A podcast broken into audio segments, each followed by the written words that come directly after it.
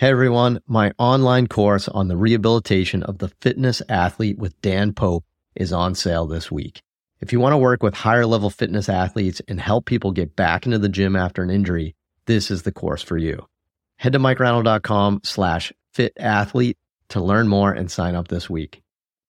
On this episode of the Ask Mike Reinold Show, we have another awesome baseball related podcast episode. We're going to talk about returning to pitching after surgery. What are some of our criteria for that? We're going to talk about what we think some of the most important components are to arm care programs, and we talk about some me- mechanical flaws and cues that may lead to increased stress and maybe even injury uh, in the throwing mechanics. The Ask Mike Reinold Show. Helping people feel better, move better, and perform better.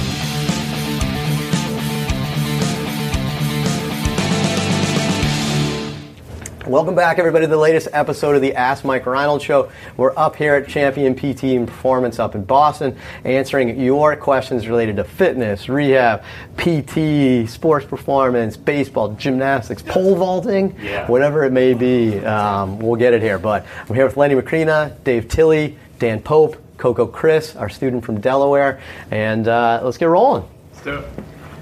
Jeremy from Honolulu wants to know what is your Aloha. return to sport criteria and progression for a pitcher recovering from a surgically repaired rotator cuff or Tommy John? Oh, I Got forgot, it. I forgot to do it. I forgot to do the introduction. This is another great baseball related episode. Okay, It's guys. awesome. Yeah, so, now we're good. All right. So what's our? So what is it? What's our return to sport um, criteria? and progression for a pitcher recovering. All right, so a pitcher coming back from an injury or surgery, everybody wants to know how do we know when it's ready to throw? So, I so when people are rehabbing with me, I don't have a specific you got to pass ABC test to start throwing, right? Because I build all of that into your treatment right? So you have to have full motion, right? You have to have good strength, you have good dynamic stability, all these things right here. But if you've followed our treatment progressions to that point, you'll have all that, right? Like you, you you're not at you know the, the the phase if you don't have full mobility. You know, we're not doing advanced dynamic stabilization stuff if you don't have baseline strength. So the number one thing is you have to have an appropriate appropriate treatment progression. Everybody always says like, oh, the doc said I can start throwing week 16. Well, if you look like crap week 16, you're not ready to throw, right? So you have to have gone through the right treatment progression. You have to have done the right exercises and all that built into it. Now, are there specific criteria? Well, yeah, you have to have full motion, you have to have good strength, you have to have good dynamic stability, and you know have good comfort in this layback position. You have to have all those things, right? You have to to do that. Once you start throwing a ball, if you're suboptimal, all of those blemishes are going to be very obvious, right? And you're just going to hurt and you're just going to go downhill. It's not going to go well. So if somebody comes to you, they have 20% deficit in strength, they don't have full layback kind of external rotation, you say, well, let's start throwing because it's week 16. It's not going to go well, right? So they just got to look good. I mean, heck, I hate to oversimplify, but there's no like special test you can do and say like you can or can't start throwing. Yeah, What, and then we, when you realize that they seem to be progressing well, they get the emotion, they got baseline strength, then you start taking things to the next level through plyometrics, through increasing uh, hands-on stuff with uh, resistance stuff at end range, um, progressing plyometrics one-handed to two-handed. How do they respond to that? How's their soreness? How, how are they able to perform the exercise? Uh, there's a bunch of different ways that we will progress somebody and kind of test them and see because we think plyometrics we know plyometrics kind of take it to the next level so if they can do that and they can hit those phases as well time out of surgery what what uh, what was involved what tissues were involved what's their ultimate goal how, how far out do they need to be ready are we trying to be ready it's november but they're trying to be ready for june how why are we going to start a throwing program now so there's so many different things that play into how we progress somebody so yeah yeah, I think that was good. Coco. Josh from Houston. Hi guys. I know you work a lot with baseball pitchers, and I see all these arms going down everywhere. Well said. Can you speak a little about what a proper arm care program consists of? All right, so, so big question. What's a proper arm care thing? Well, I, when you build an arm care program, and just like any other sport, so you can do this with any sport, right? You break it down by what are the unique needs of that athlete.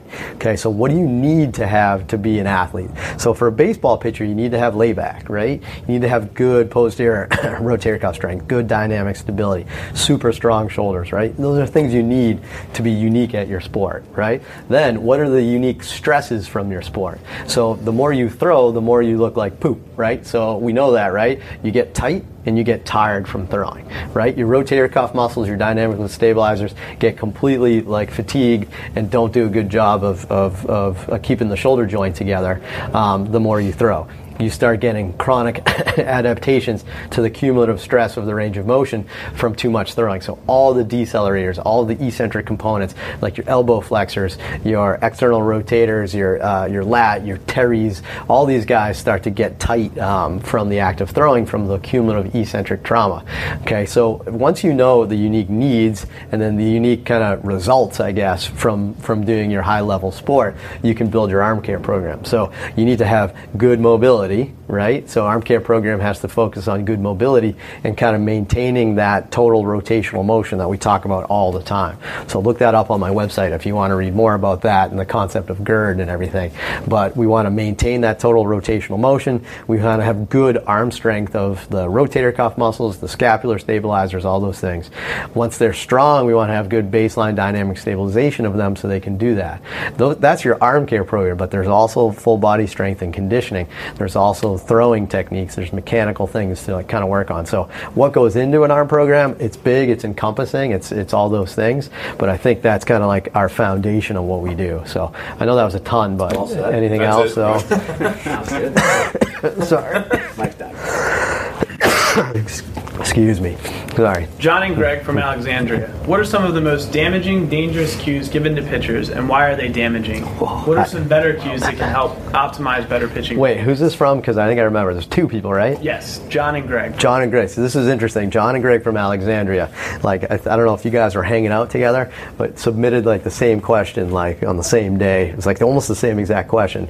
Two different names from Alexandria. So so I, I think you guys were uh, all hanging in there. I thought that was cool. So you guys are hanging talking about those uh, cues. So um, I thought that was a good question to answer. So what are the most dangerous cues, Len? Throw like Dave. You're uh, yeah, don't throw like Dave. So, uh, Len, your background with ASMI and Dr. Fleisig and stuff. What do you think? What are some of the most dangerous things you've seen? Yeah, I think obviously the biggest thing that has come out of ASMI is throwing fatigue. So I think throwing multiple days in a row or just throwing, not even multiple days in a row, because if you throw 10 pitches, maybe you're fine. But I think over a period of a so I don't know some sort of window that you're looking at. If they throw fatigue, their their risk of getting injured goes way up. It's like 36 times increased risk of injury uh, it, by throwing fatigue. So you got to monitor their level of fatigue, their strength, their motion, as Mike has mentioned previously. But I think if you're trying to push them because it's the end of the season, or uh, or they're the best kid on the team, and you're trying to get them to you're trying to win the games, and you need that kid out there all the time. That's why we've developed pitch counts. That's why we've developed uh, when they can throw, depending on how many pitches they've thrown in a session. So I think you got to monitor that and monitor that kid closely because if you're trying to push that kid and they're tired, that's just a kiss of death. I don't know if there's any. Yeah, so I mean, to go back to your question about like cues or like mechanical things, there's plenty. I mean, let's. I mean, uh, maybe let's go in order and we'll talk sequencing. So it's not necessarily that one specific thing can cause an injury. Yeah. You got to think it's all a spectrum. So when you land, the, the way your arm is positioned, the way your foot is positioned, you have like a middle ground of where your arm should be. And no one, we don't all have to be that same exact thing, but you realize any deviation from that in either direction is going to slowly increase stress. So when you land, your arm should be abducted, externally rotated like 65 degrees, kind of in that like nice, strong athletic position. If you're way further back in external rotation or you're inverted like an inverted W, those are big, broad ends of the spectrum, you're going to really increase stress because this increases a little bit, this increases it more, more, more, more, and finally you're inverted. It, it, it increases the stress. So with cues, there's no like definitive if you do this, it's bad. It's if you if you're deviating from this, it's more stressful. I think that's how you have to think of it because throwing a baseball is stressful. You know, it is what it is. This just adds more stress.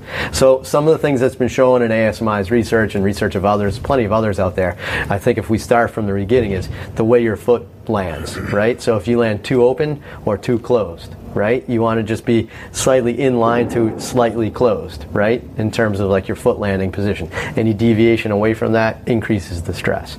The way your foot is positioned, so if your toe is pointing out or pointing in, again, it should just be like a little bit slightly internally rotated there. So kind of like for a right hand guy, it's just a little bit in towards uh, third base or maybe like one o'clock on a clock. Um, that's, that's kind of what you're looking for. Any deviation with your foot wide open or really closed is going to increase stress, right? If your arm's too low, so you're not abducted at foot plant and you have this low arm slot all the way through your release, it increases stress on your arm. So to being too low of an arm. Same thing with external rotation. which we kind of use as the example at the beginning, you should have about 65 degrees of external rotation at foot plant, right? So everybody wants to talk about inverted W. Inverted W is irrelevant. It's about when your foot lands. So if I'm in my windup and I'm completely inverted and I and I get back up to the right position by the time I get to foot plant, it doesn't matter. It's all about the timing of it. Okay, so it's at foot plant. Are you 65 degrees uh, externally rotated, about 95 degrees abducted or so? Those are the positions you want to be in. Too low, it hurts. Too high, it hurts. Too far back, no good. Too, you see what I'm saying? Like it increases stress there. Um, we have that. If you're coming through in your windup and you're too close to your head, right? So you have too much elbow flexion, kind of like Keith Foulke. I'm trying to think he's like the good example. I always think like the ball in your ear kind of thing. That's more stress on your arm, right? If at release you're too much extended, you're not like kind of flexed a little bit, that's too much. So you see what I'm saying? Like there's all, we found like this middle ground of mechanics and there's no perfect mechanics, but those are some of the cues that the more you deviate away from that mean, the more you put stress on your arm. Does that make sense? Is that too long? I just learned a lot Did you follow any of right that? Was that good? What else? Coke.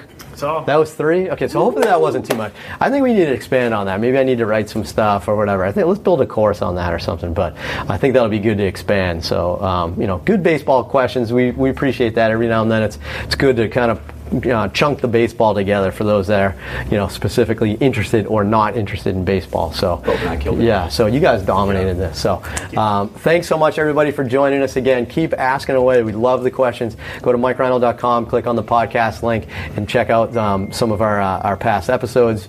Uh, be sure to subscribe, review us on iTunes, all those those things I'm supposed to say at the end of a podcast. Please do them for us, and we'll see you guys on the next episode.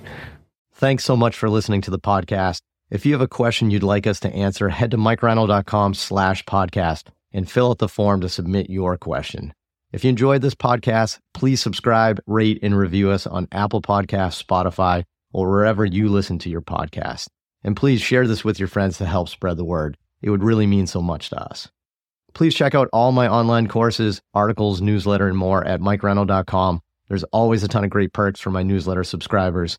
And be sure to check for my other podcast, the Sports Physical Therapy Podcast, where I go deep into topics and interview leaders within our field. See you on the next episode.